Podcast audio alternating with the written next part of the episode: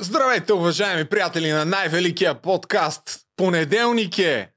Време за рубриката Неделник. Вчера изтървахме, ще ме извинявате, но ще си заслужава чакането, защото както сте видели, ще си говорим за това, че Бойко Борисов е честен човек. Питайте Господ, ако не вярвате. А ако не вярвате, че още е честен, веднага ви пускам видео доказателството от петък май беше интервюто с Цветанка Ризова в BTV. Ето, бързо откъсче, така.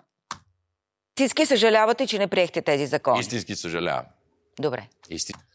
Става въпрос за законите, които ще, ще доведат до правосъдна реформа и евентуално отнемането на правомощията на главния а, прокурор. Продължаваме нататък. Истински съжалявам. Обаче, а, Защото нашите партньори ме държат мене отговорен за това. точно това чета от това изслед, а, изказване ваше. Това е- Питате аз какво съм, е ли... Аз съм честен човек. И Видяхте? Аз съм честен човек. Кой не му вярва на господин Бойко Борисов? А аз а, ще припомня някои от а, неговите честни изказвания през годините, както и може би една част от забравеното му минало. Просто се чуих какво да правя, тъй като Асен Генов си подготвя за неговия лайф на 24 февруари и аз съм принуден сам тук да се мъча да създавам някакъв контент, разбираш. А поздрави за чашите, които знаете, човека си направи специално събитие, за да си пусне мърч на неговите чаши контракоментар на живо с публика. Е, така се прави. Така се прави. Преди това обаче аз трябва да благодаря на моите спонсори от ExchangeBG, които аз, откакто са ми а, спонсори на най-великия подкаст, знаете, всяка седмица вкарвам по 100 лева, купени от техния сайт, 100 лева в а, инвестирани в биткоин и в а, етириум. Вече съм набил 600 лева от началото на това нещо. Като какво правя? Прекия път на криптовалутите в България от най-великия сайт от ExchangeBG ги купувам и ги пращам след това ето тук в това устройство, което прилича на флашка, но всъщност е хардуерен портфейл. Ledger. Това ползвам аз. И рекапитулацията от първите три седмици инвестиция е следната. Имам 301, 301 евро и 90 цента ми се оценява инвестицията. Общо взето долу-горе толкова колкото съм вкарал. Въпреки, че бих казал, че дори съм малко напред, тъй като все пак има такси а, за пращането на криптовалутите до портфейла. Ако с колкото по-малко суми работите, толкова по-голям процент от а, инвестираната сума заемат тези такси. Така че за момента е, всичко е окей, няма кой знае какви а, движения нагоре, надолу в, а, на криптопазара. Ще следим какво се случва. За момента може да кажем, че сме 0 на 0. Така че ако искате и вие като мене да инвестирате в биткоин и етириум, влезте на сайта на ExchangeBG. Има линк в описанието, affiliate линк и си купете някаква криптовалута, като отново ви казвам, желателно е да ползвате и хардуерен портфейл. А сега да подхващаме темата. Между другото съм единствения водещ, който започва подкаст с бомбонче. Просто реших, че няма да чакам да си го измуча. А започваме предаването в движение. Така че ако чувате някакви странни звуци от бомбончето ми. Искам да обърна внимание на нещо, което поснах и получих на почтата си от приятел на подкаста, който е минавал близо до стеснения път в студентски град. И нека да се насладим на тази гледка от езерото Бароко. В случай, че не забелязвате, ето тук камиончето е потънало, защото вече стеснения път и дупката, която е там, повече от две години стояща, има реална възможност да се превърне в езеро. От време на време и мене ме питат какво се случва с стеснения път. Ами ето това се случва. Пропаднал е една част от пътя. Това се случило вчера, като имаше някаква кола на аварийна столична община или там не знам точно групата, институцията, която отговаря за това нещо. Но на практика се водят над 26, 26 дела между общината и инвеститора, а обикновените хора като мен, които деца вика всеки ден минаваме оттам, продължаваме да страдаме, защото развитие няма. Това го отбелязвам просто като любопитна информация. Надявам се, че няма да се стигне до момента, в който ще пропадне тотално пътя и някой, който минава оттам, за да си спести а, няколко метра разстояние, ще стане жертва на поредната доза корупция, може би, в България. Но това е отделна тема на разговор. А сега се захващаме с интервюто на Бойко Борисов а, при Цветанка Ризова в петък, което според мен е много показателно. Дошло няколко дни след вторите санкции. Тук виждате, заредил съм си доста табове, но имам и още, които ще ви покажа, защото от това интервю Бойко Борисов се опита да се направи на най-големия европеец, дистанцира се рязко от а, взаимоотношенията си с, с Влади Горанов, въпреки че допреди две години му беше финансов министър. И въпреки, че по мое скромно мнение се четеше една оплаха по лицето му и притеснение, той даде да се разбере, че ГЕРБ ще бъде най-проевропейската партия и ще направи всичко възможно, за да изпълни и указанията на своите проатлантически партньори, за да осъществят тая съдебна реформа, която много хора смятат, че Бойко Борисов умишлено не прави, защото, Бой... защото Иван Гешев, видиш ли, му е много удобен главен прокурор и му замазва всичките престъпления. Дали е така, естествено, няма как да знаем. Пускаме кратки откъсчета, след което ще ви припомня миналото на Бойко Борисов, защото той самия няколко пъти призова за това нещо в това интервю. Първото откъсче за корупцията, разсъжденията на Бойко Борисов. Разбира се, Горанов още първия момент си подаде оставката тогава. Не е бил в листите на ГЕРБ, не е бил кандидат за министър в правителствата, които сме предлагали.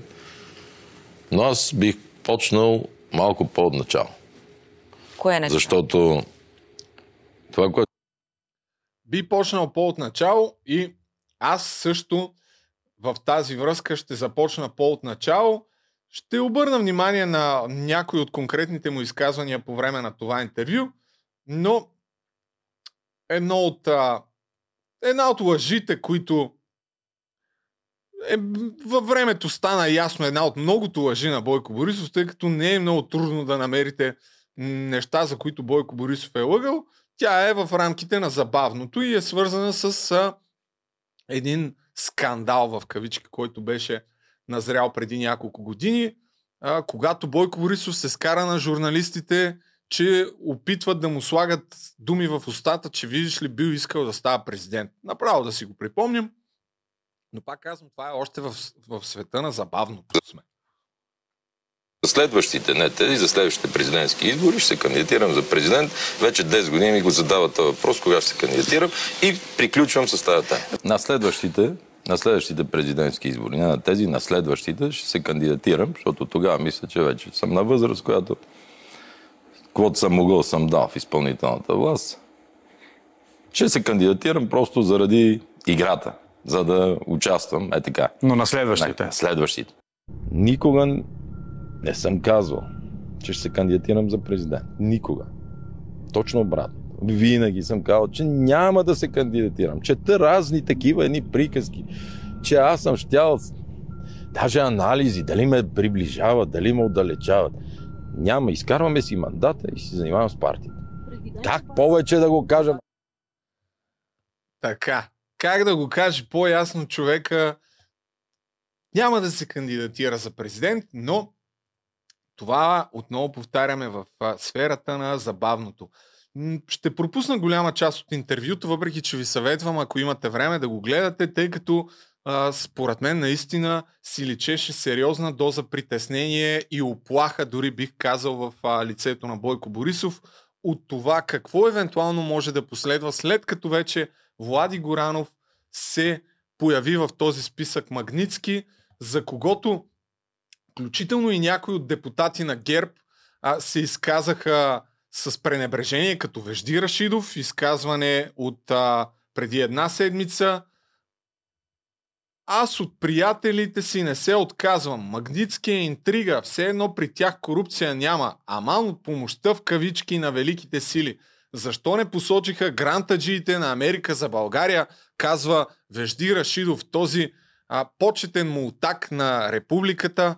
И тук естествено въпрос е доколко проевропейците ГЕРБ с решенията си всъщност са през годините не са всъщност ставали проводник на едни от най-проруските економически решения, взимани в държавата. А, ще пусна и набързо отказ на Джеймс О'Брайан, който е ръководителя или там както се води на САЩ по тези международни а, санкции по закона Магницки, който даде интервю за Лора Крумова и на практика опроверга всички защитни тези на една част от санкционираните, за които говорих и предния път, като Румен Овчаров и там а, бившия шеф на АЕЦ Козлодуй, а, Александър Николов, които казаха, че видиш ли, това са просто някакви подхвърлени а, публикации от медиите и САЩ са се заблудили да видим какво има да каже човека по този въпрос. Посочените във втория списък по глобалния закон Магницки вече дадоха интервюта. Направиха някои коментари. Казват, че сте подведени и че Съединените щати са подведени от някого. Така ли е? Не мисля, че е така. Категорично мога да заявя, че не сме подведени от никого. Проучванията си правим сами. Разполагаме с много източници на информация и сме сигурни в заключенията си. Има и процедури. Ако така.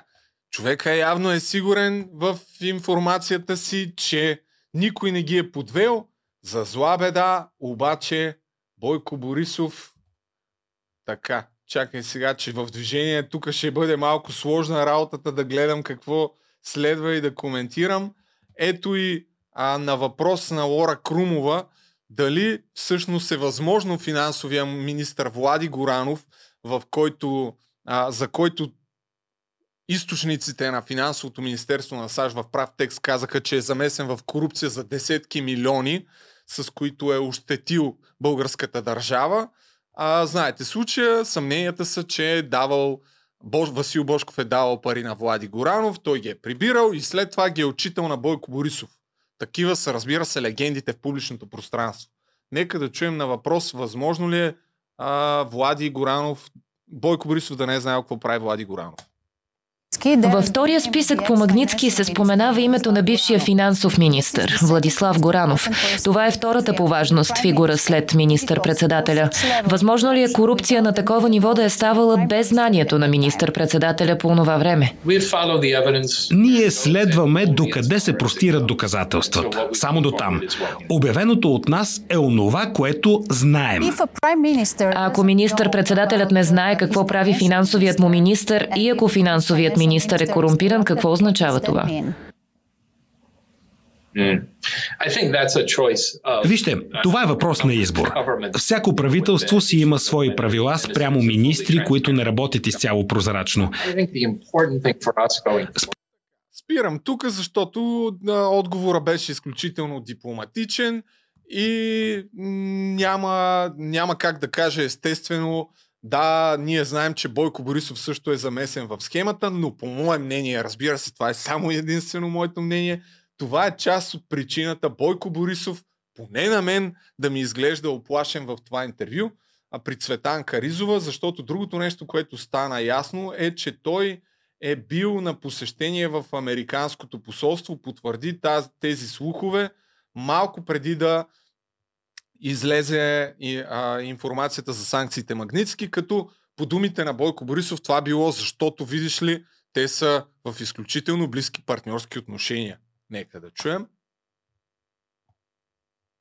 По същия начин действаме и ние сега. Като казахте Американското посолство, появиха се в медии информации, че вие и Карадия сте били в Американското посолство тези дни и са изисквали нещо. Има ли ли се среща в Американското посолство тези дни? Аз съм човек, който не обича си говори за срещите. Но понеже се спекулира, трябва да ви кажа, че аз знаех за Магницки преди това. Аз бях в сряда, петък и понеделник. Там, в Американското За пет дни, три пъти. Да видим на въпрос какво му е казал Джеймс О'Брайан и дали всъщност Бойко Борисов е питал Джеймс О'Брайан защо Влади Горанов е в санкциите, как отговаря генерал Борисов.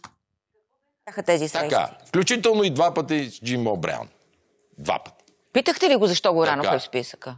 Питал съм го и за това, но аз искам да върна назад какво сме направили. Защото искам да кажа. Виждате, изключително убедителен. Питал го е човека за това. Ма какво да го питам? Аз знам. Може би си мисли Бойко Борисов, а може би не. Но той иска да върне назад. Защо Бойко Борисов връща назад? Защото е много добър в а, изместването на същността на разговора.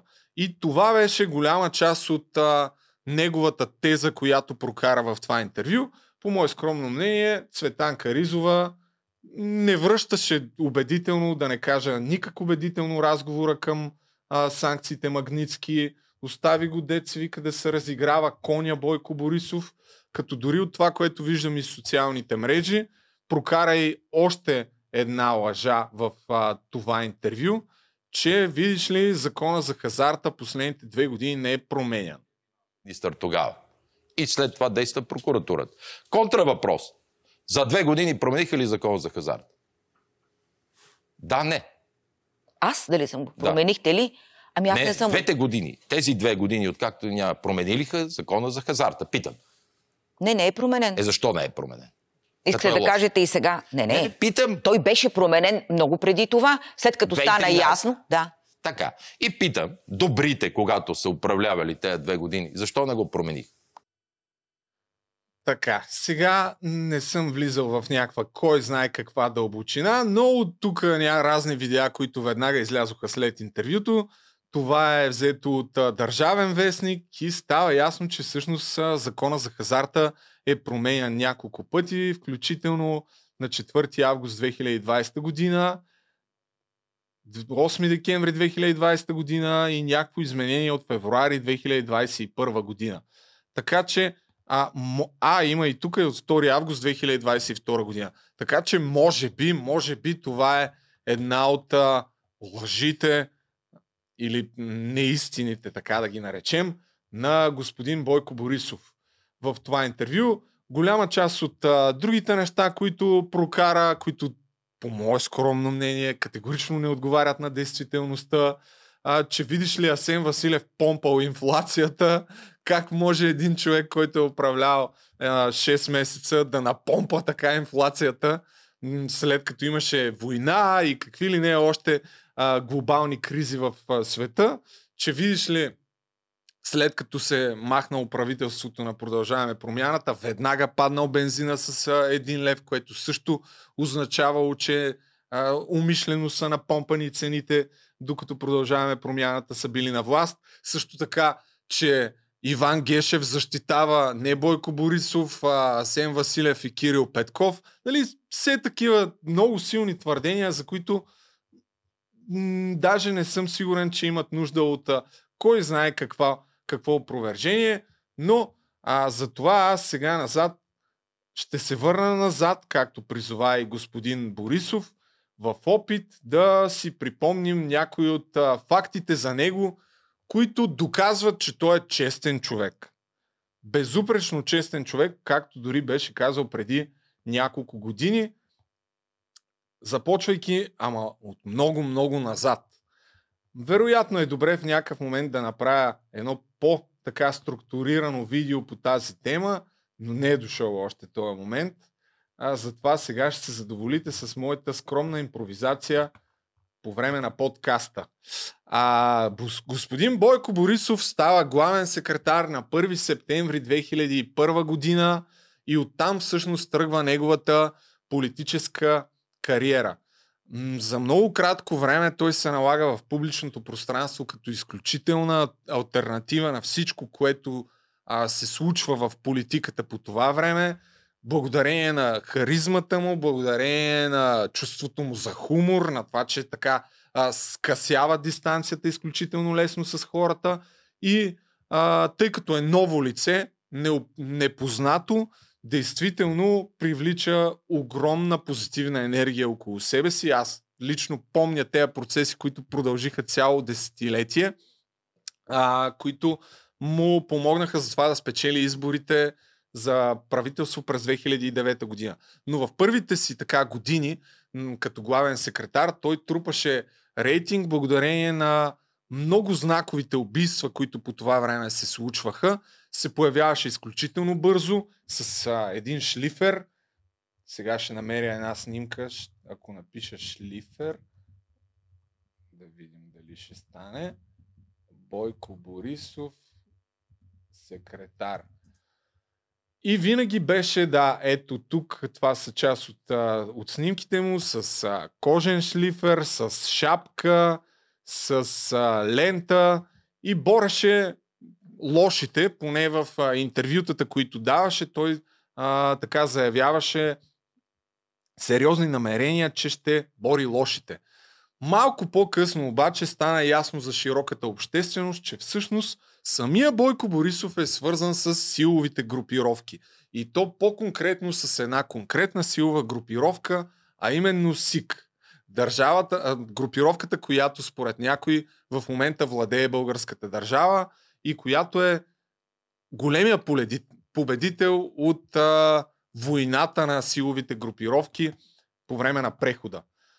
Любопитен факт е, че на 1 септември 2001 година, когато а, Бойко Борисов става главен секретар на МВР, има атентат срещу Бай Миле, един от приближените на Младен Михалев Маджо и в интервюта по-късно някои от а, така криминални лица на прехода ще кажат, че това не е случайно, напротив, че е символично дори назначаването на а, главен секретар на МВР а именно Бойко Борисов на същата дата, защото той трябвало да даде знак, че от тук нататък господин Борисов ще слуша и ще изпълнява какво му каже Младен Михалев Маджо и ще е един вид а, слугана, една част от СИК. И това нещо се появява, да не решите, че а, си го измислям, то се появява малко по-късно, след като е арестуван Сретен Йосич. Появяват се едни спекулации, че Сретен Йосич е една фигура, която е свързана с сръбската мафия, която е арестувана а, от, а, в България през 2002, ако не се лъжа, и е екстрадиран в Холандия, като след това от Холандия е върнат в а, Сърбия и през 2006 година е освободен през а, под гаранция, но спекулациите са, че а, назначението за главен секретар на МВР е станало след като Сретен Йосич е платил 400 хиляди долара м- за това нещо да бъде, да бъде назначен. Първо да опишеме част от а, медийния образ на Бойко Борисов по това време. Това е една статия, която до голяма степен ще ни покаже как медиите а, отразяваха Бойко Борисов. Бойко Борисов тире мъжът, който е по-популярен от Супермен в интернет, и тук надолу е описано, че всъщност а, Бойко Борисов и името му фигурира много по-често в статиите, отколкото това е ясно, че фигурира повече от Супермен или Батман, но дори имаше една информация, че над 1 милион публикации в интернет а, били свързани с името на Бойко Борисов. И действително беше така. Аз тогава вече бях на 17-18 години. Появяваше се в а, сериали, ето тук, в забранена любов с, заедно с цвета. Много се радвам, че успя да дойдеш. Мед. Извинявай, че закъснях малко, но знаеш колко Няма проблем, проблеми прощавам. има и... Само ако ми обещаеш да ми кажеш дали ще се кандидатираш за премьер. Първо на тебе ще кажа. Добре. Ана, здравей! Много ми е приятно да те видя, защото е много хубав този, така, твоята идея за този благотворителен бал. Много благодаря. Благодаря за присъствието. Това е отказ от а, първия български сериал. Мисля, че годината е 2009 година, малко преди изборите, които предстоят тогава за, за парламент, като преди това Бойко Борисов е станал кмет извънредно през 2005 или през 2006 година, ако не се лъжа, кмет на София. И вече на официалните избори, когато се състояха 2007 година, той спечели убедително, а, включително и вече беше направил герб и а, вкара супер много а, общински съветници в а, столична община и беше близък с а, Слави Трифонов. Това една част от вас може би не го знаят хората, които, не са, които са по-малки, но ето това е отказ от а, предаването на Слави Трифонов. Октомври месец 2007 година, тогава, кажи речи, всички кандидати за кмет на София гостуваха в а, студиото на Слави Трифонов, където Росен Петров и господин Трифонов ги интервюраха. Нека да чуем кратък отказ. Представя кандидата на ГЕРБ за кмет на София Бойко Борисов.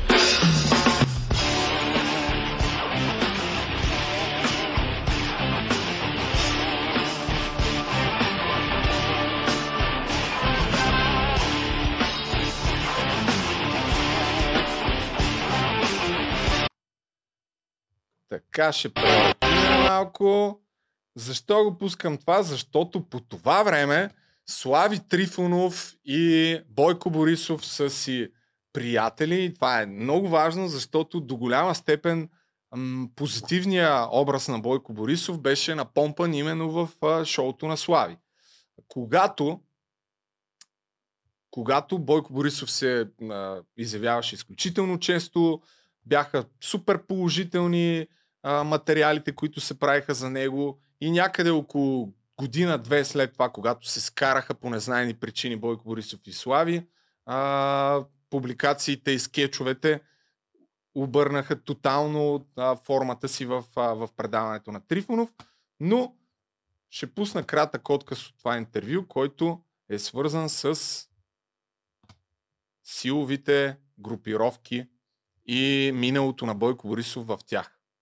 И в тези предавания, и в други предавания, че в миналото сте си имал връзки с подземния свят. Дори Тити Папазов, който миналия петък ни гостува, каза в ефир, че ИПОН е била на трето място по застраховане на магазини след ВССИК през 1993 година. Така че въпросът е каква беше вашата дейност в периода 1990-2000 година накратко? По-накратко. Аз мисля, че колкото вече колко избора минаха, не могат да измислят нищо ново, едно и също говоря. Едно и също се приказва и тук в това студио и къде ли не съм го обяснил, обяснил за времето, когато създадахме Федерацията по карате и решихме, за да не става като всички останали федерации, да се сбием и ние, да направим фирми, които да я финансират. Само, че ние се скарахме още преди да излезат регистрацията на фирмите и те нито една секунда не са работили тези фирми. Това е приказката. За Освен това, да. Освен това и Алексей. Тогава Румен беше председател Николов на Федерацията по карата. Алексей беше Пашата, сега ще ви го пусна след малко и ще ви кажа кой е. Беше старши треньор, аз бях председател на съдийската колегия, това бяха публични длъжности в страна. толкова на тази тема. От там нататък може да се провери в регистъра и по никога не е била застрахователна компания. Тя винаги е била охранителна фирма по закона за охранителните фирми. Така че и интересно е тук, разбира се, да се запитаме кой е Румен Николов Пашата. Ясно ми е, че голяма част от вас нямат никаква идея, но тъй като аз от известно време се интересувам от тая тема, вече се запознах. Ето това сега се Бойко Борисов, тук, който пие вода. Това е Румен Николов Пашата, това е Венци Стефанов. Този човек от дясно, не знам кой е честно казано. А ето тук са Алексей Петров и Бойко Борисов. Румен Николов Пашата е един от а, основателите на СИК, който още е жив, ако не се лъжа, живее в чужбина, макар че вече няма особено много медийни публикации за него. Според книгите на Георги Стоев, Надя Чулакова и голяма част от другите хора, които са писали книги за силовите групировки, той е в някаква степен а, родственик на Любен Гоцев, този генерал, ето този генерал, вече покойния, който е изключително близък до Младен Михалев Маджо, който в момента се смята, че е капо ди туто капи или шапката на шапките на българската мафия. Та Румен Николов Пашата е трябвало да бъде назначен в СИК, за да бъде а, дясната ръка, така да се каже, и верният човек на генерал Любен Гоцев, да следи отблизо какво се случва и той сами сам по себе си е бил някакъв каратист, мисля, че а, пашата, но генерално е попаднал изключително много странно там. Викат му пашата, защото в един момент си е сменил стила и е започнал да ходи с тази а, брада. Та, защо го разказвам това толкова подробно? Защото Бойко Борисов се знае, а, според всичките такива книги за подземния свят, се твърди, че е бил нещо като момче за всичко на Румен Николов Пашата и че всъщност е бил а, така удобен и се е въртял около истинските мутри в началото на 90-те години, без той да има някаква водеща роля. И това е във връзка с това, което казах по-рано, че а, когато става главен секретар на МВР, именно това, че преди е бил някакъв подчинен на главните мутри, те са му дали път и така са го побутнали в политическата му кариера в МВР и в последствие а, като кмет на София и така нататък и като премьер. И затова слуховете, разбира се, и само и единствено легендите са, че този човек и до ден днешен е обвързан и е хванат за една част от тялото от тях. Но да чуем какво казва Иван Славков за как се е появил Бойко Борисов като хранител на Тодор Живков. Става въпрос точно за този период, началото на 90-те години, когато започва делото срещу Тодор Живков, което разбира се не стига до никъде, но той е арестуван и така. Нека да чуем Иван Славков какво казва. Обидно ми е, казвам ти го, обидно. Защото ти не знаеш как се появи той на сцена. Аз бях управителния съвет на застрахователното дружество СИК. Защото всичките мутри ме знаят кой съм аз. По спортна линия. И не само по спортна. И Георги Илиев лека му праси. Брат, но нямаше техен рожден ден, на който аз да не съм централният гост. А, но аз бех с СИК. И седа с Тодо Живков. Ден, два, три да кажем, след като му махнаха горе пазачите, които не пазеха вилата, пазеха той да не излезе нека. Домашния арест. И пристигат горе, посред бял ден, и влизат, кой влизат? Венци Стеванов и Пашата. Аха, заповядайте, какво ще пиете? И влезеха и Венци каза, защото Венци говореше Пашата, той се мълчи. И сега някой да го чува. И каза другар Живков, добре си живехме при вас. Те беха бензинджи. И сега виждаме какво стана. Да ви върнем малко от добрините, които сме видяли. Дайте една стая тук. Дай 4 часа охрана ще имате. И така се появи Бойко там. Те не го пускаха да влезе вътре в кръчмата, бе, си качи. Там, дето избиха Бай Миле и седеше отвъка да пази колите. Дето избиха Бай Миле и това на Славия кръчмата, хубавата кръчма. Така се появи частната охранителна фирма. И след това охраняваха и царя и вече е търсен такъв за главен полицай, който да снася абсолютно всичко на американците, не на европейците. Така. Това е краткото откъсче от интервю, не знам откъде е това интервю на Иван Славков а, Батето, но защо го пускам? Защото може би е добре да си припомним дали по някакъв начин Бойко Борисов има връзка с а, конкретно с силовите групировки СИК и възможно ли е в политическата си кариера след това да действията му по един или друг начин да са инфлуенснати от а, бившите му началници, така да се каже. Искам да пусна още една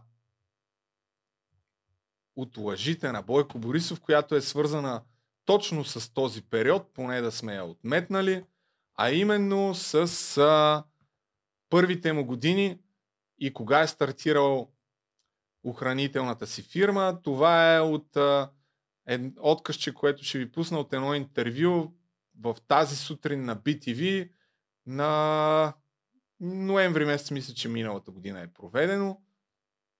Точно така, на 10 ноември 2022 година, само да намеря къде е откъса, 35.11, запитан от а, водещия, къде бяхте на 10 ноември, тъй като все пак интервюто се проме, провежда на 10 ноември. Нека да чуем къде е бил Бойко Борисов на 10 ноември 89 година, когато започва преврата срещу Тодор Живков. 57, 153. Ми аз не помня парламент с такива булшинства да е работи. Кажете ми за лидерската среща, възможно е да има такава. Възможно кога, е, кога вие отворени сте с така среща и кога Отворен бихте съм се в момента, срещнали? който има какво да си каже. Помните ли си? Благодаря ви. Срещнахме се на 10 ноември. Къде ви завари тази дата? Само за финал на нашия разговор. Спомняте ли си? Тогава изобщо не съм се занимавал с политика. А какво правехте? Играех си футбол и си гледах живота.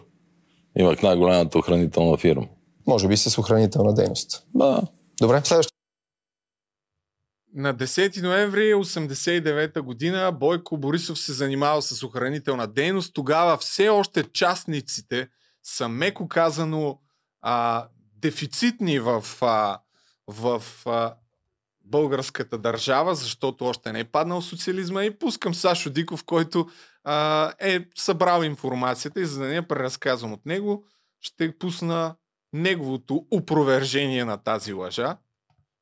Какво, как, каква небрежност господин, господин а, Борисов мята тия изречения. И играл си мъчлета. Той пропуска 10 ноември 1989 година, уважаеми зрители. Според, според сумата биографични справки, до 90-та година той е бил служител на МВР. Милиционер на комунистическия режим. Всички добре знаем, че е пращан покрай възродителния процес там да охранява нещо, да прави около размирните райони. Само, че си играл маслета, казва той.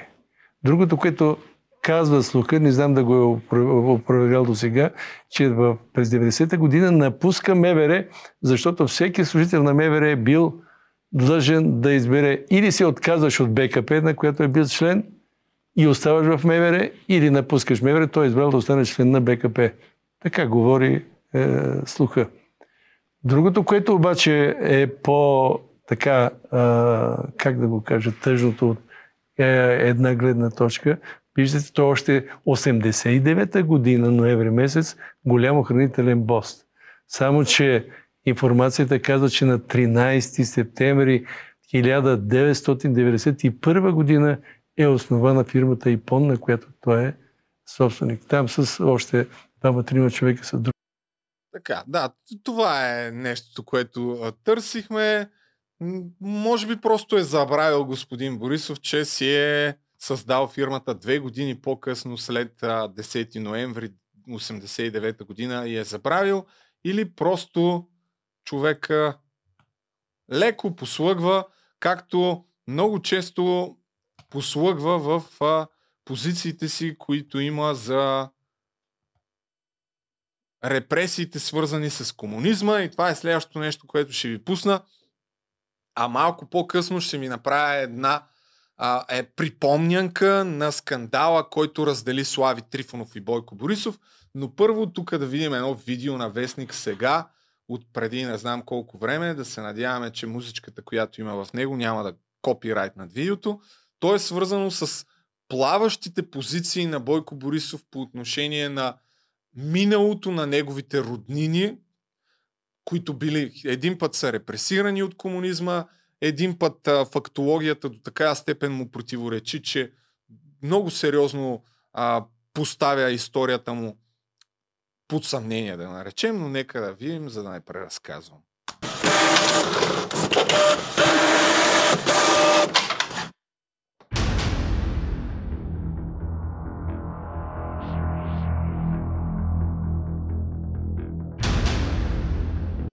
Вече е охранител на Бойко Борисов. Според Иван Славков разбрахте как се е появил той там, за да го охранява.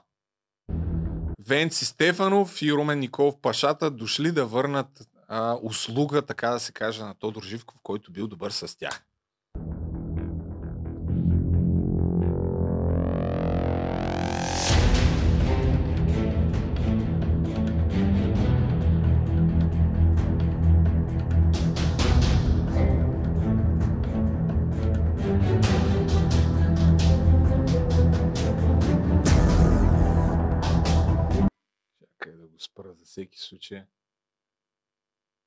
И ако не се оплита в датите, прословутия дядо на Бойко Борисов, който се оказва негов прадядо, той е пребрит стояги в царевицата.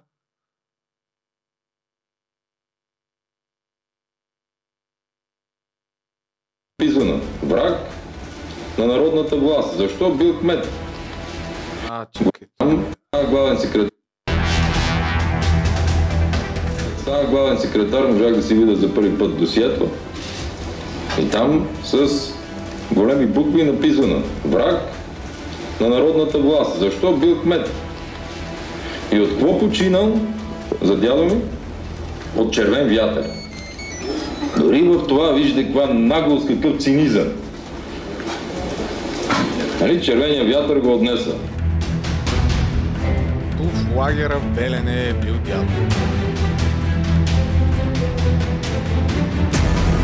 Настояват да бъдете и санкционират, и да бъдете принуден да излезете. И пратен белен и убит. Е, чак това. Ви така са поступили с дядо ми.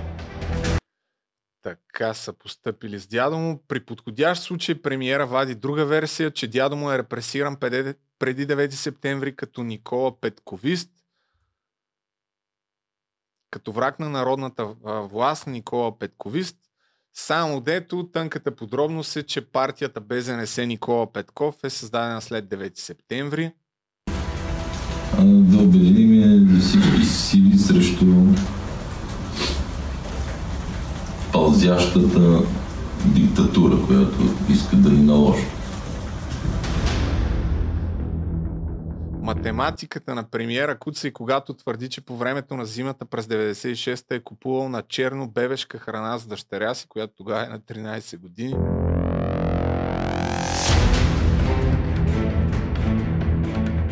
Беше бебе и за хумана тогава. Ходех да работя на една вила в банкия строителство, за да изкарам 40 лева надница, защото се копа с кирка и лопата, нали, тази грубата работа, плащаха по 40 лева да купа на детето хумана на черно. Няма Нямаш нищо, че била на 13 години, тя била бебе, Нямаше. няма проблем, брат. Нямаше нищо по магазините. Според случай, според случай и отношението на бившия бодигард на Тодор Живков а, към царя и към самия Тодор Живков, веднъж Живков и царя са негови университети, а направеното от бившия първи преди 89-та година е непостижимо. Царя и той са ми като два университета, защото имаше тази възможност да слушам върха на комунизм как разсъждава и върха на монархията как разсъждава. И в една тема и двамата бяха много единни. Това беше че България и държавата над всичко. Една стотна от това, което е построил той за България и което е направено а, за тези години да направиме, а, да достигнем економическия ръст на тогавашната държава, а, би било огромен успех за всяко едно правителство. При Тодор Живков нямаше такъв режим. Пак има на кого се оплачеш. Руска телевизия твърди, че Живков мъдро не е допускал такива инциденти като антикомунистическите революции в други държави от източния блок. Максимум, чтобы Болгария развивалась хорошо. И в то же время, чтобы не было таких тяжелых инцидентов, как в Чехии, в Венгрии, когда гибли люди. Така, спираме тук видеото. Да, има противоречиви позиции, така да го наречем по отношение на репресиите от комунизма, които самия Бойко Борисов е изживял и и в същото време какво е завещал комунизма на, на България. Сега се върнем малко по-назад пак отново, за да разберем в а, унези китни времена, където Слави Трифонов и Бойко Борисов бяха приятели, кой лъже в оная ситуация и кой не лъже, като тук най-нахално ще си ползвам кадри от а, мое видео, което съм правил по темата. Само да го намеря, като преди да го намеря, докато го намирам, ще пълня ефира, така да се каже, с а, някакви изказвания. Нещо друго, което има от това интервю в шоуто на Слай през 2007 заслужава ли си? Не. В момента няма да пускаме абсолютно нищо друго. Но по време на кандидат кметската кампания тогава през 2007 година, всъщност а, става ясно за една част от компроматите, които излизат и за сенчестото минало, което Бойко Борисов има с а, силовите групировки, защото тогава в опита си да го преборят противниците му, Бриго Аспарухов, който е кандидат на БСП, дори заявява, че той бил в основата на, на това да го предложи да стане главен секретар на МВР. След това съжалява и се пускат там разни компромати. Но както и да е, минават още две години и Бойко Борисов печели убедително изборите за парламент 2009 година. Това бяха, може би, първите парламентарни избори, на които и аз си спомням тогава, че гласувах вече като на колко, на 21 години, малко след като бях влязал студент в факултета по журналистика и тогава действително имаше много сериозна енергия сред младите да се случи нещо ново. А, редихме се хиляди буквално хора, може би в студентски град, да, да гласуваме на, на секциите. И да, много млади хора тогава вярваха изключително много на, на Бойко Борисов, без да имаме кой знае какви познания, по мое скромно мнение, за миналото му с а, силовите групировки. Това, което се опитвам да намеря е... А ето. Малко след това Николай Бареков, в деня, в който спечели изборите, му връчи букет. Това е едно предание за сътворението на взаимоотношенията между Божествения Бойко и раба Божий Николай Бареков. В началото бяха само блаженните слова. И герберите. Добър вечер от мен Николай Бареков. Цяла България знае, но съм дължен да кажа. Намирам се в Банкия, в дома на Бойко Борисов. Лидерът на партия ГЕРБ, човекът и партията, които спечелиха по един наистина убедителен начин днешните парламентарни избори. Добър вечер, генерали, честите победа. Днес нашето предаване раздава подаръци. За вас са 9 гербера по името на вашата партия и номера на централния нападател. Казвам ви, защото... Леле, толкова сантиментален подарък и аз не съм получавала. Това не е нищо, Мария. През годините отношението на Бареков към Борисов беше от ласкаво по-ласкаво. Сега пак ще кажа нещо скандално. В България има един политик в класическия смисъл на думата. И един това е? единствен. Няма друг, няма втори. За 20 години един единствен политик и това е Бойко Борисов. Така и любовта на Бареков към а, Бойко Борисов продължи няколко години, като известно време след това, включително и ние в факултета по журналистика и въобще обществото, започнаха да витаят слухове, че всъщност а, Николай Бареков причината да бъде уволнен така внезапно от BTV, защото това с герберите, дето му даде, още като водещ на сутрешния блог в BTV, е, че е взимал пари, за да прави поръчкови интервюта и това е всъщност основната причина да бъде уволнен. И така рязко е забогатял. Разбира се, това са само легенди, пак казвам. Това е непотвърдена информация. Няма как да знаем това дали е така. Но, според слуховете, той е продължил да го прави след това и в TV7 и заради една камара компромати, с които така или иначе вече се е бил вързал, след това пък рязко смени палачинката и така нататък и така нататък. Така че образа на а, Николай Бареков, пусти тая камера, претърпя сериозна еволюция, като днес отново обича Бойко Борисов, защото той е едно от остриетата на пик, заедно с не да е, а Ива Николова, Соня Култоклиева, Недялко Недялков и, и още една камара така ред изтънчени и верни журналисти. Но да се върнем на скандала между Слави Трифонов и Бойко Борисов и а, след това ще преминем към още други неща, но ще използвам а, този скандал, за да обърна внимание, казах за Бареков, но и за ролята на продуцентите и връзката им с а, властта. Защото от този скандал Росен Петров загадна каква е била ролята на една голяма част или на една част от големите телевизионни продуценти, свързани с а, властта. Така, скандала избухва на, 2, на 14 януари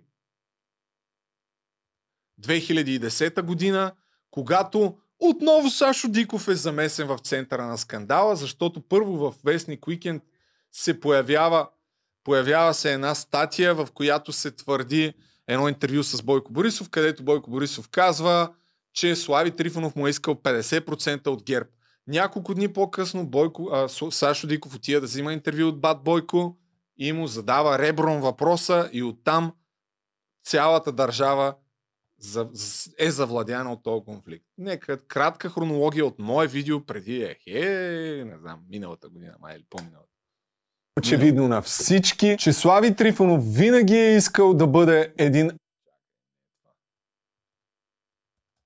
Айде бе, защо не работи, бе? Спекулации. Зародишът на скандала тръгва от интервю на Бойко Борисов пред вестник Уикенд през януари 2010, когато заявява, че Слави Трифонов му е искал 50% влияние от ГЕРБ. Няколко дни по-късно хищникът Сашо Диков разгръща темата и поставя няколко въпроси, след които цялата държава започва да се пита Защо Слави се озлоби толкова срещу теб от един момент? Пред Уикенд каза нещо, което не, не мога да го възприема, че е искал 50% от ГЕРБ. 50% влияние в ГЕРБ. Добре, 50% влияние от ГЕРБ. Само, че това майче е половината истина. Това е цялата истина. Какво значи, какво значи перед на, на в смисъл, ако трябва да определиме двама министри, един да каже кой е той, а другия да каже аз. Казах му, съжалявам, това много се случи. Той искал някакъв, някакво място, съм чул. Има нещо такова. Майче има. То има място горе при японския хотел, но няма как да дам в градинка да стои. Но той е поискал.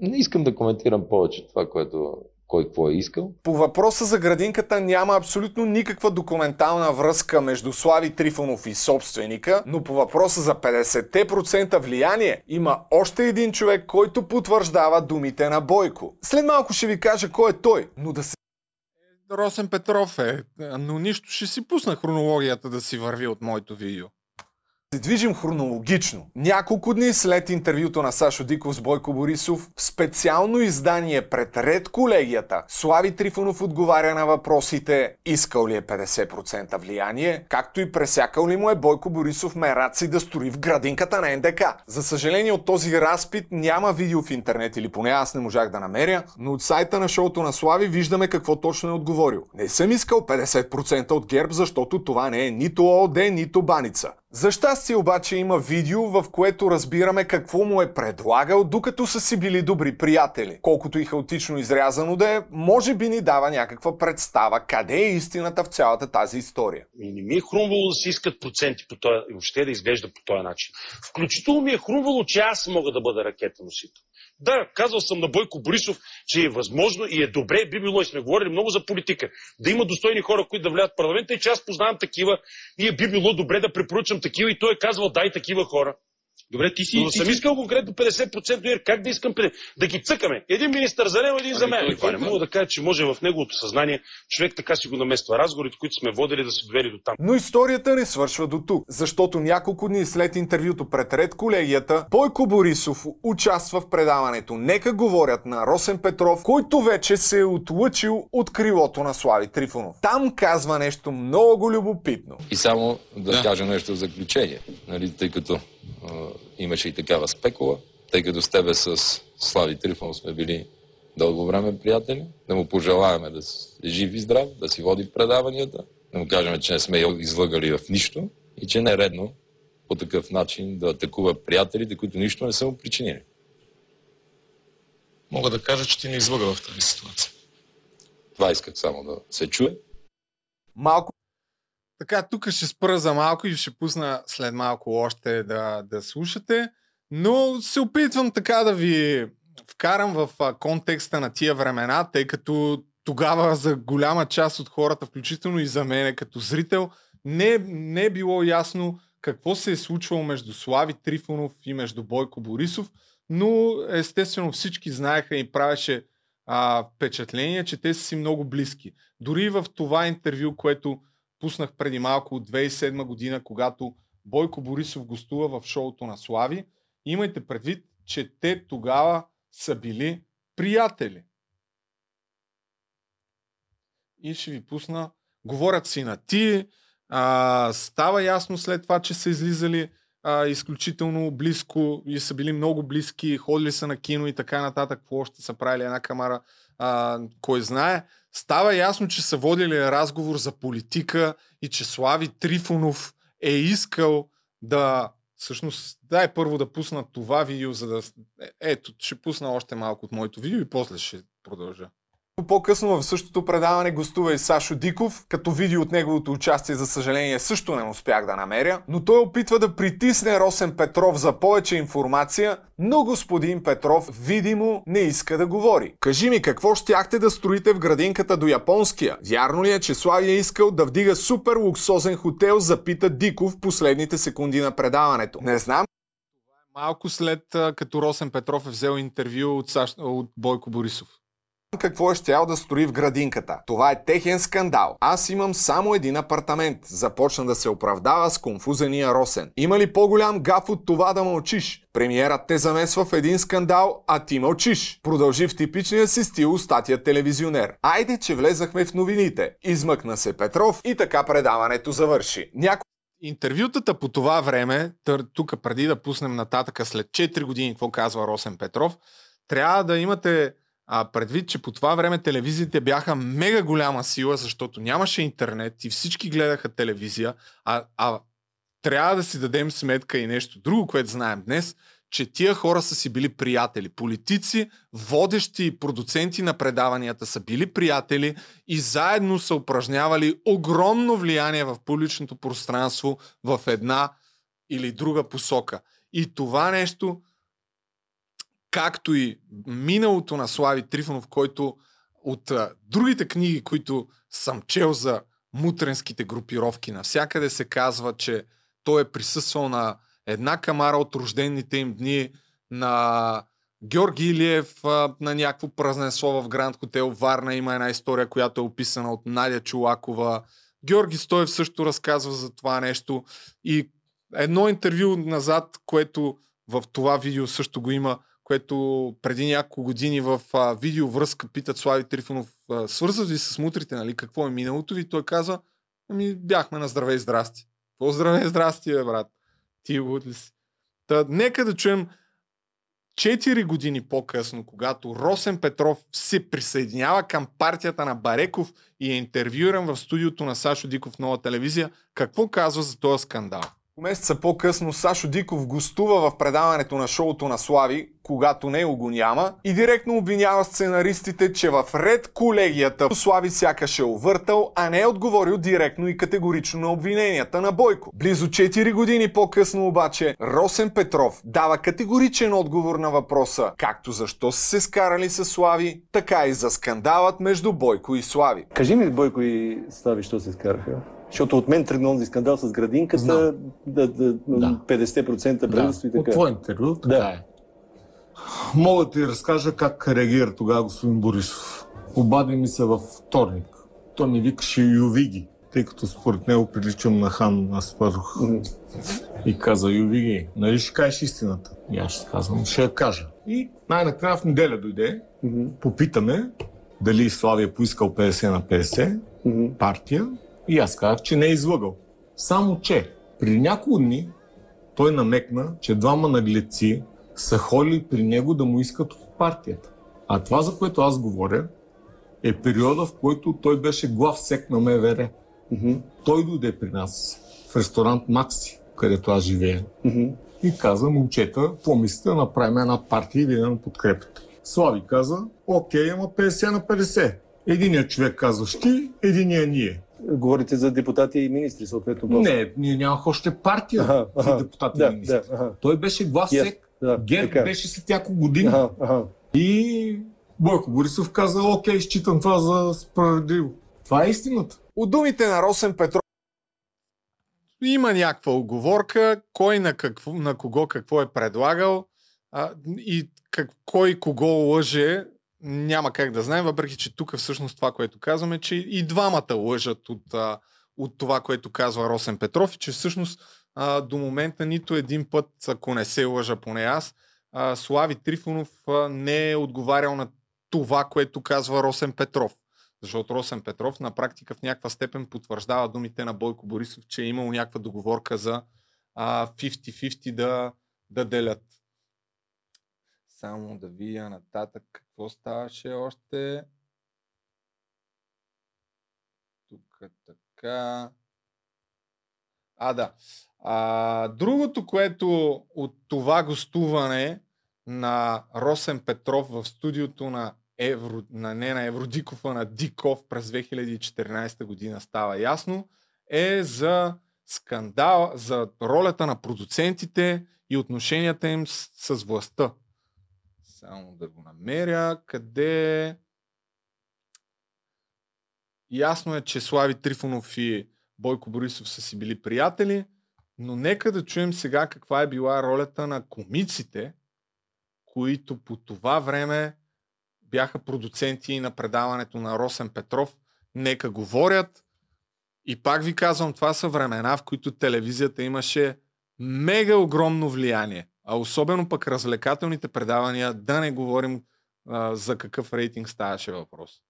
на това. Ти казваш, ти казваш, пет години ме натискаха безобразно, направиха ме на килнер. Да. Как така ти, човека с достоинство, който иска да се гръмне, пет години търпя този гнет в, и Ми, това потище се е обете.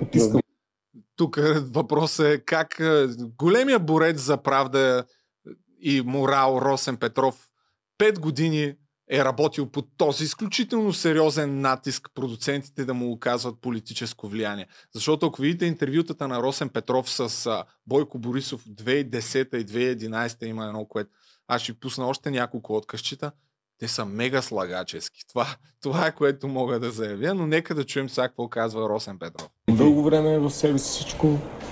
Потискам го, потискам го, ценя приятелството, лоялен съм до последно, докато не ме прецака тотално. И тогава избухвам и нямам спирка. Ти не си ли сам прецака? Кой те прецака? Кой те Е, прецака?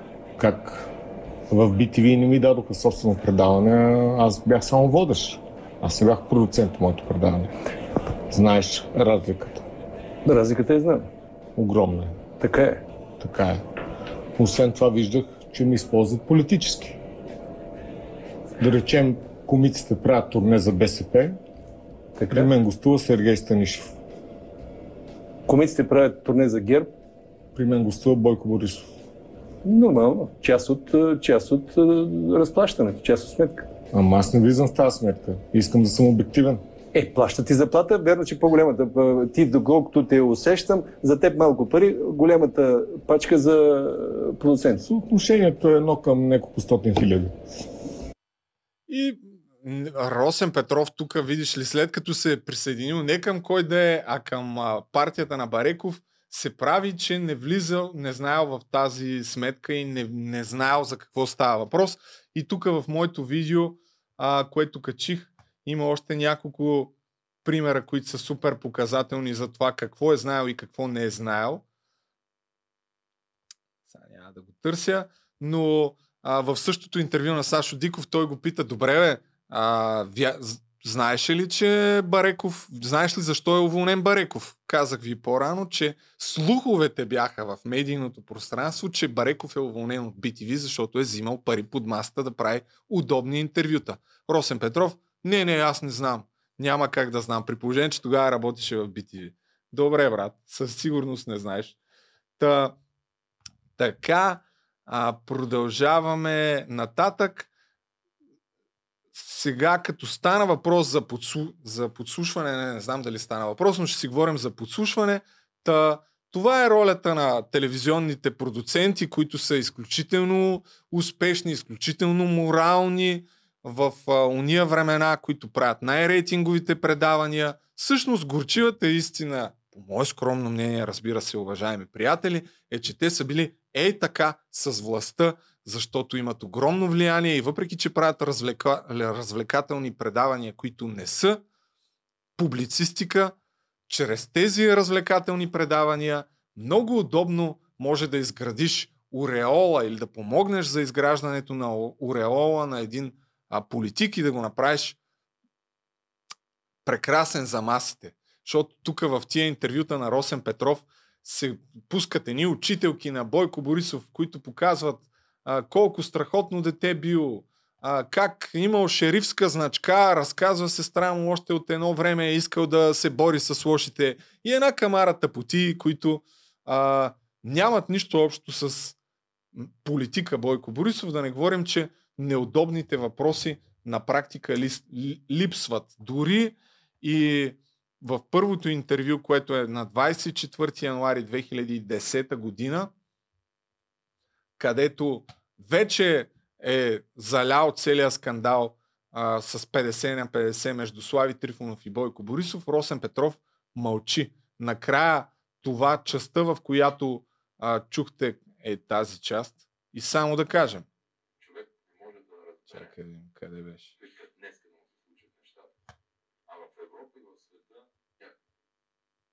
Така. Така.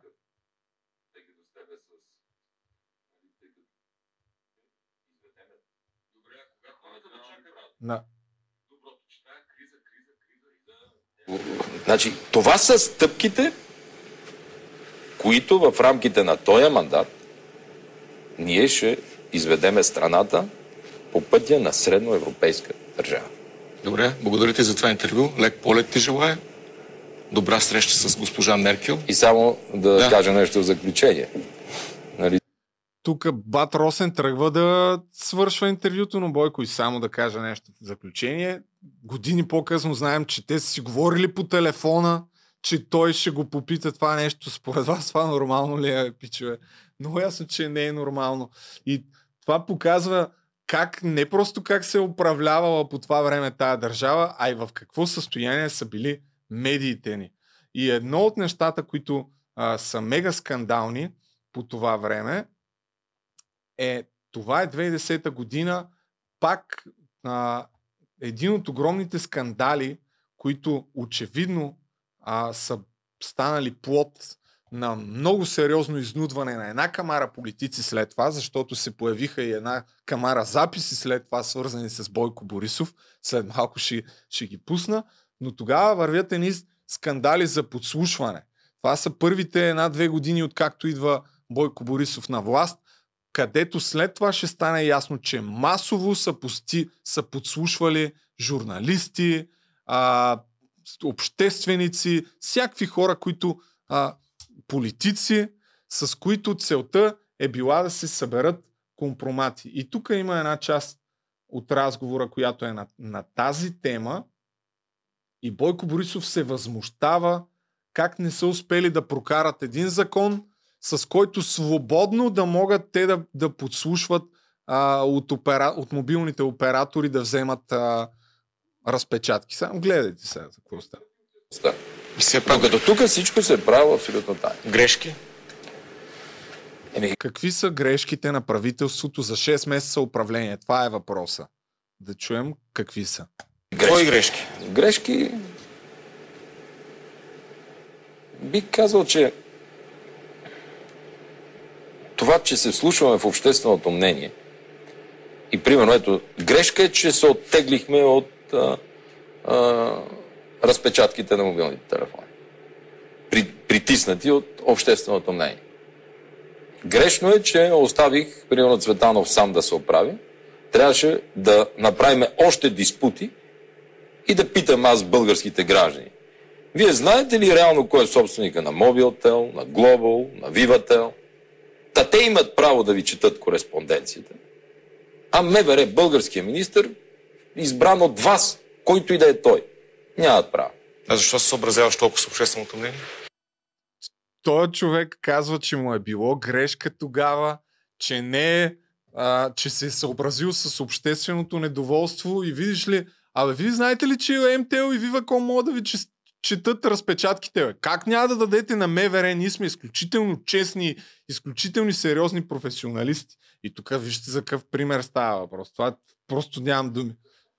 Това не е моя, тя е на, на хората. И ние, дори когато съм убеден, че греша, както в случая, и ето давам пример с убийството в Плодив на жената, която беше обезглавена.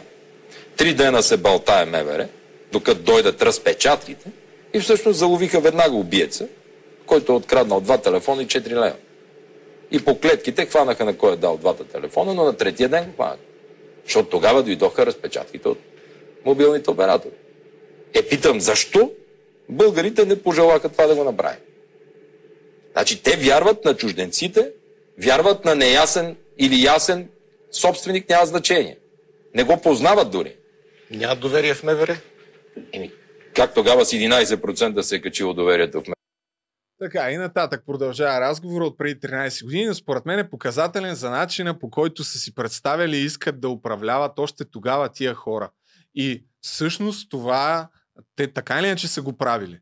Искали са и са подслушвали супер много хора с а, идеята да се събират компромати. Но, за зла беда, това очевидно са правили и срещу Бойко Борисов, а, защото сега ще ви пусна първия скандален запис, който е от а, 2011 година, в а, една година по-късно от първия скандал, който тръгва с, а, с между Слави Трифонов и Бойко Борисов, за това искал ли е 50% от ГЕРБ или не е искал.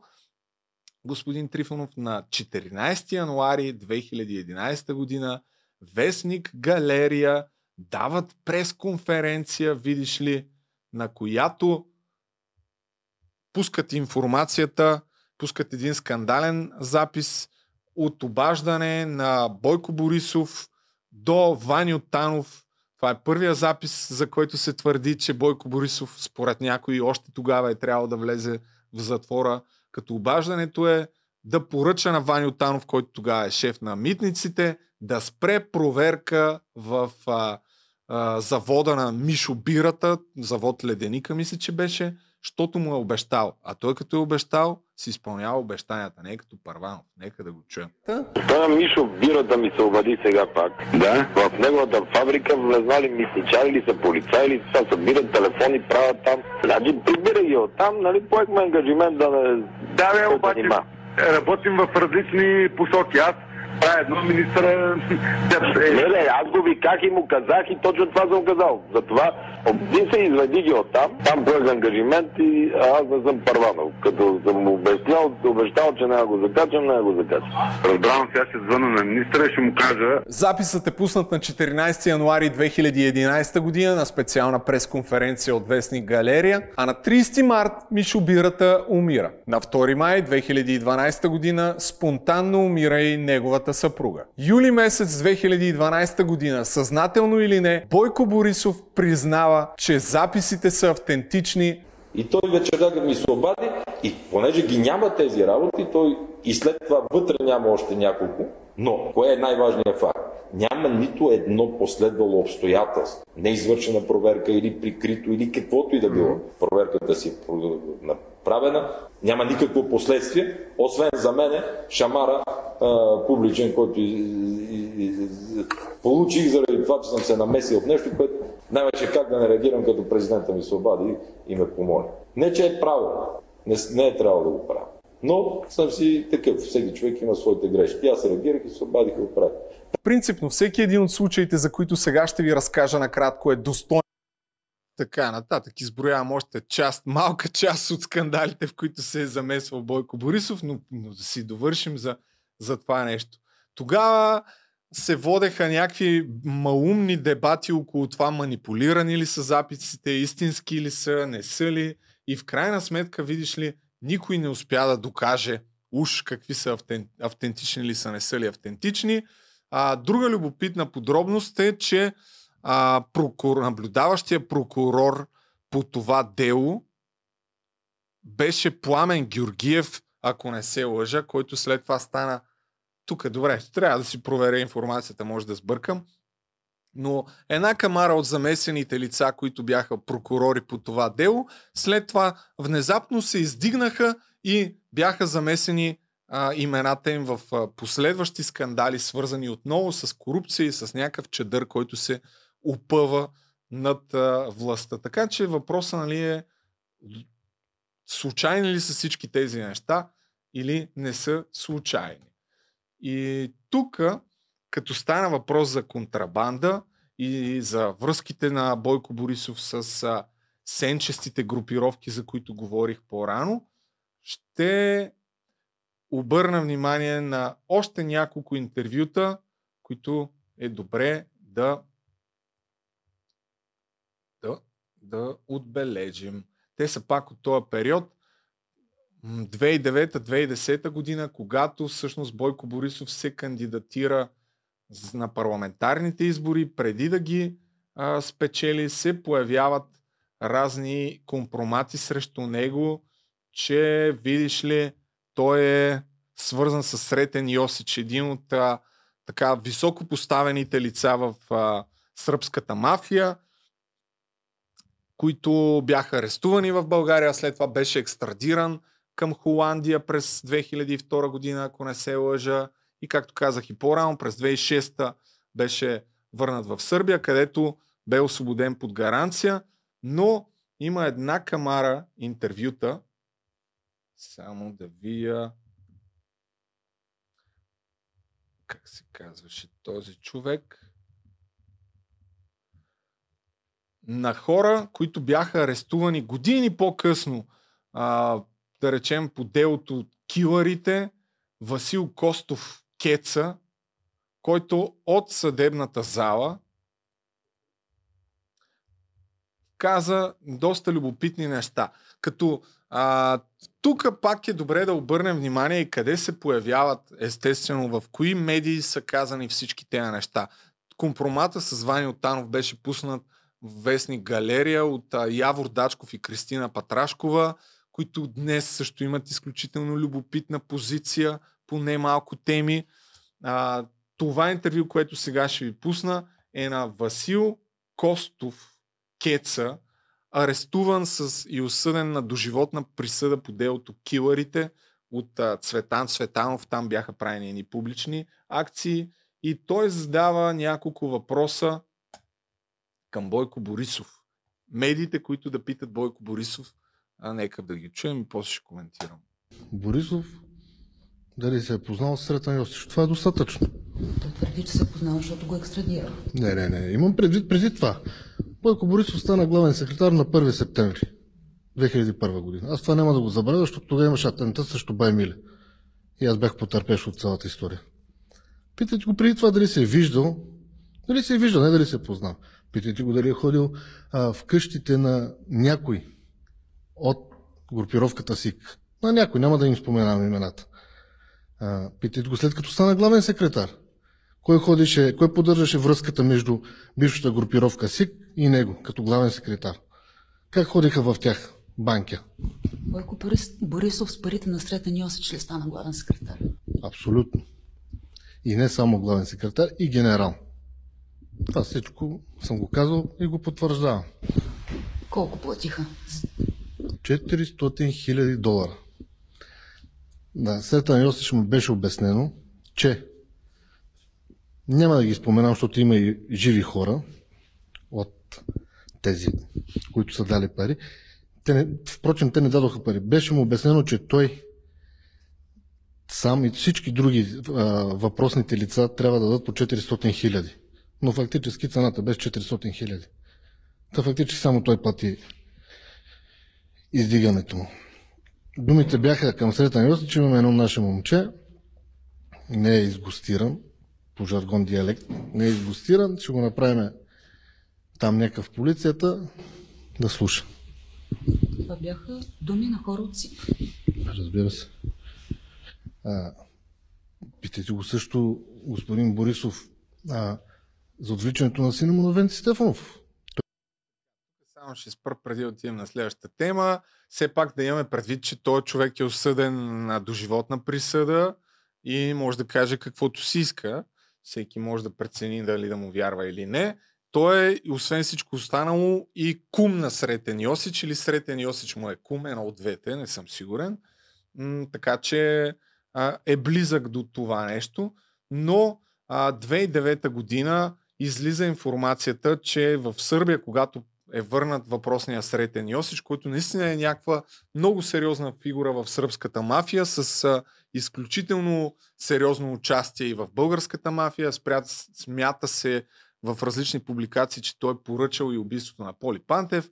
А, но официално през 2009 година тук април 2009 Христо Бисеров, култова също фигура в българския политически живот, заявява, че Бойко Борисов е бил призван като свидетел по делото а, Сретен Йосич в Сърбия, че а, Бойко Борисов, най-големия му страх, много хора и много публикации се твърди, че е бил именно Сретен Йосич, защото той има някаква пряка роля в това по какъв начин е станал а, шеф на, на главен секретар на, на МВР и когато излиза на свобода през 2006 година, Бойко Борисов, който по това време е кмет на София, започва да ходи с изключително засилена охрана, а тъй като се смята, че се е страхувал да не бъде убит. Тук пак новина свързана от, от това време. Той на практика позицията на Бойко Борисов е, че няма как да го е покровителствал, защото а, да, самия, самия Сретен Йосич заявява в съда, че в България е бил покровителстван от Бойко Борисов и Николай Гигов, тогава президент на футболния локомотив София. Но позицията на Бойко е, че няма как да го е покровителствал, тъй като го е арестувал. Нали? Тогава защо да го, да го арестува? А, две години по-късно след това интервю, което преди малко ви пуснах, същия Вас, Васил Костов Кеца вече заявява и имената на хората, за които говори, ако това е вярно, а именно, че а, Румен Николов Пашата, докато Бойко Борисов е бил главен секретар, е ходил редовно в а, неговата къща в Банкия, че въпросния Кец е присъствал на разговори между Маджо, Младен Михалев Маджо, между Бойко Борисов и между а, Румен Николов Пашата, в които са договаряни една камара престъпни а, сделки. Ето като по думите на Костов, Борисов е тясно свързан с лица от престъпния свят, като Маргините Маджо, Евелин Банев, Брендо. Гласове припомня, че преди години Васил Костов Кет се изпрати до а, вестник Галерия писмо, в което твърди, че Бойко е пренасял каптагон за Турция и че това нещо е било под опеката на Бай Миле по това време. А, така, няма да преразказвам цялата статия, но идеята на цялото това нещо е да разберем дали в крайна сметка Бойко Борисов има връзка с силовите групировки и ако да, възможно ли е те по някакъв начин да влияят на неговите политически решения през годините. Затова е това малко така хаотично преразказване на една част от а, историята на, на Бойко Борисов. Само да пуснем още едно любопитно откъсче от а, това, което преди малко пуснах, което най-вероятно вече съм го затворил.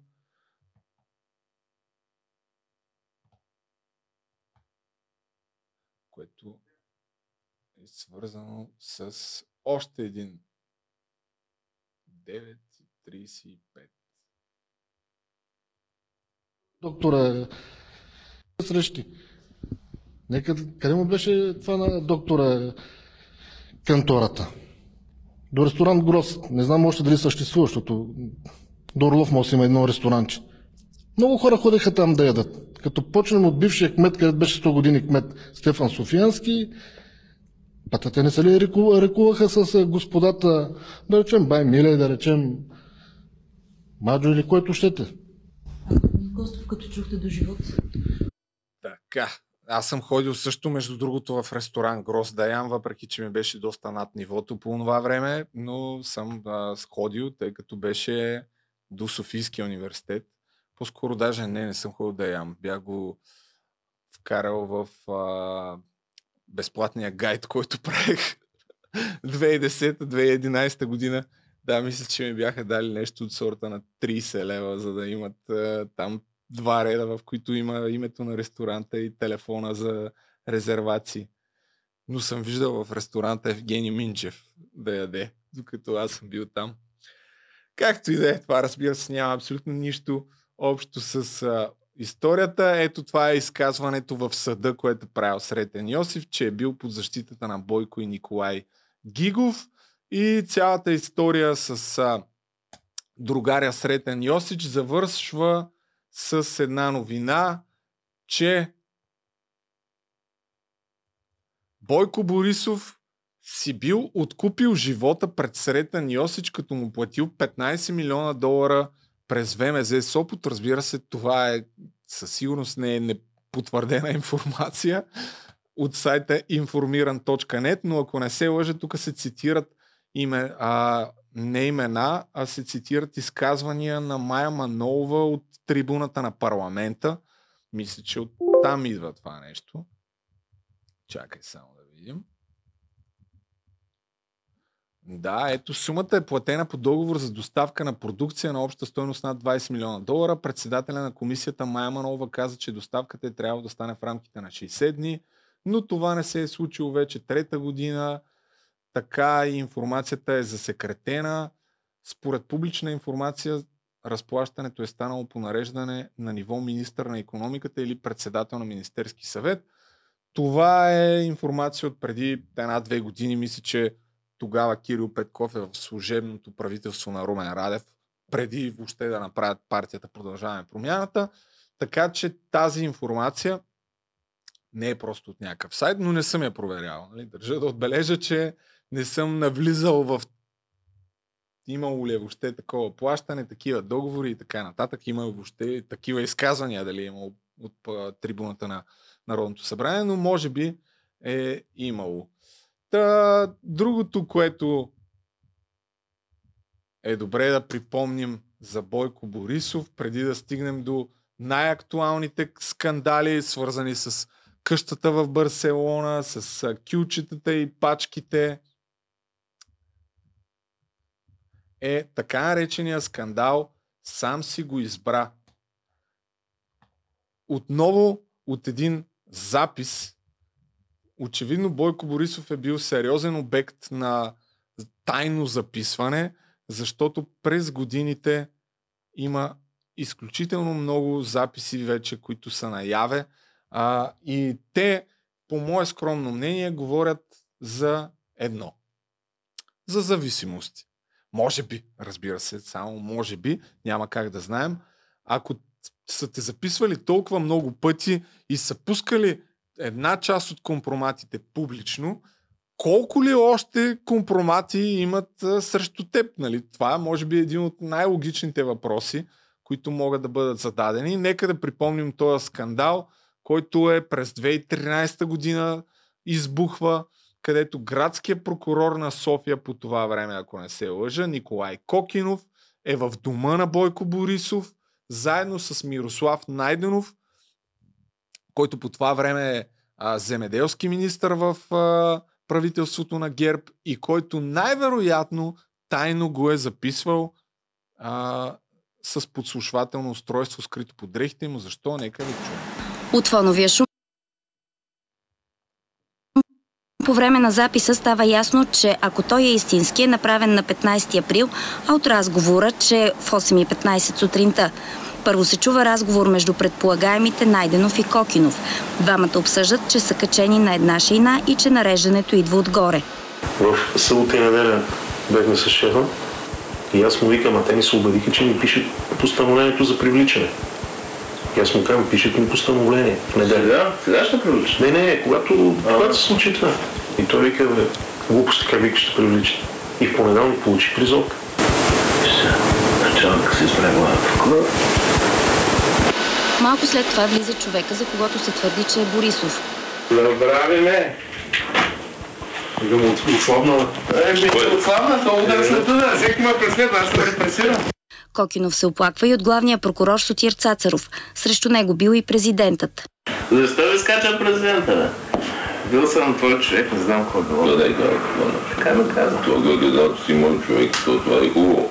Хубаво, началото ми друго я ще го представя. Смисъл?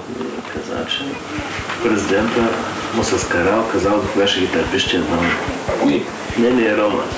Кокинов споделя, че иска да става апелативен прокурор, а Борисов пита за делото срещу Найденов. А голямото дело как го виждаш като прокурор? Ми никак не го виждам, защото дочух, че неговия свидетел, как се казваш това, Смелов. Смелов ли беше? Да. Чувам, че пак е бил отбой. След последното си посещение. Даже злите езици е Те не могат да го прекътат. Могат. Оле, те BTV май не са пуснали частта, в която става ясно, става въпрос за Сотир Цацаров. Аз поку го гледах това, какво съм гледал. Но ебати скандалните BTV. Е, това е пълния запис, тук, който иска може да го гледа. Става въпрос за Сотир Цацаров в разговора в някакъв момент и и Николай и Бойко Борисов нещо недоволствали. Какво беше? И Николай Кокинов казва, бе, ти си го избра, бе, нали? Ти си го избра. Че едва ли не Бойко Борисов си е избрал Сотир Цацаров, който след това Иван Гешев беше изключително близък до Сотир Цацаров. След като на Сотир Цацаров му изтече мандата за главен прокурор, единственият кандидат беше Иван Гешев и така. Оттам тръгват спекулациите, само и единствено спекулации, че видиш ли, главният прокурор обслужва интересите на Бойко Борисов и че в крайна сметка те са в много тясна връзка. Партия ГЕРБ, главният прокурор, Висшия съдебен съвет и така нататък. И това, защо е актуално и днес? Защото записите по а, санкционираните по случая Магницки, които излязаха, стана ясно, че а, всъщност са свързани с а, правосъдна реформа, която финансовото разузнаване на САЩ твърди, че и Европейския съюз също искат да се случи в България. И няма вече за кога да се отлага. И всички тия а, санкционирани, които пускат, може би по някакъв начин имат за цел да притиснат до такава степен Бойко Борисов, че да няма вече на къде да мърда. И това интервю, с което започнахме при Цветанка Ризова, по мое скромно мнение, е доказателството за това, че, че Бойко Борисов вече няма на къде да бърда, защото дните му, смятам аз, са преброени и а, на въпроса ще станете ли този път депутат, да чуем как отговаря и защо това всъщност е важно. Дали е депутат или не. Да. Защото по списъка Магницки никога не, не биват оповестени а, депутати. А също така имат и имунитет. Всеки ден. Е, сигурно. Всеки ден си Ама не чух отговор на въпроса. И все пак ще станете ли депутат? Искате да стана депутат. Аз бях Аз много аз нямам желание. Ще стана депутат. Този път ще стана, за да не могат да ни надиграят в парламента, както ни надиграха предишния път. И другия... Том толкова искат, че стана. Ни пожела. Те, толкова пожелаха, же- вие им те отговаряте. толкова ме желаят, че аз не... Те, те са нещо объркани. Не знам, черопогашните какви са, с дупки ли, не са ли, какви са, защото Та, така, спирам тук. А, колко време сме записвали? Час 35 минути. Добре, има още супер много неща. Не сме казали за къщата в Барселона, не сме казали за... Да, и тук от това, от моето видео ще споменем една част от нещата. Категоричен отговор. Той им каза нещо. То... И така посме... Така, Каквото има такъв народ. Според мен е... А, чакай, бе, то това е видеото за Слави. Не е това. Добре. да видим къде е това видео. Иляна Беновска. И имаше и някакви други неща, които съм изкарал за отношението на журналистите към Бойко Борисов. Но може би ще направя някакво видео, което е по-структурирано, по-динамично монтирано. Пишете в коментарите, ако искате нещо такова. Ох. Как го бях кръстил, бе да му се не види, бе. Затова го пуснахме.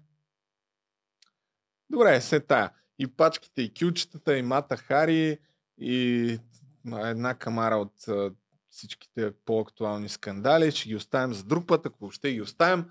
Това беше част от а, опита ми в а, много импровизиран стил да се върна назад, както призова колегата Бойко Борисов, защото в интервюто с Цветанка Ризова нееднократно той опитваше да се върне назад и да припомни какво, се, какво са направили и да се покаже като изключително верен и близък партньор на американските а, евро, проевропейски евроатлантически партньори и че няма абсолютно нищо притеснително. Въпреки, че дясната му ръка, Владислав Горанов, очевидно, може би, извинявам се, може би е взимал десетки милиони подкуп, за да прокара економическите интереси на Васил Бошков през удобно законодателство и така вратички в законодателството. Така че това е, мисля, за, за сега, което ще направим. Имаше един, още един скандал, който стана много популярен в последните дни с Александър Дунчев от Продължаваме промяната, който може би им заби нож в гърба, казвайки, че в а, тази партия също има зад колисия, тъй като а, са наредени по такъв начин в София област депутатите, че слагат а, анонимни лица, свързани с демократична България, а не с продължаване промяната. Но следващата неделя ще поговорим за това, за да ни кажете, а, що ни каза нищо сега за това? Защото не знам почти нищо още за Александър Дунчев, освен, че впечатленията, които и аз имам, а и това, което виждам в а, пространството е, че всички казват за него, че е честен човек, но какво точно е правил, не съм запознат. До неделя ще се опитам да се запозная и ще коментираме и тая тема, и други теми, които има наболели. И за сега толкова. Чао!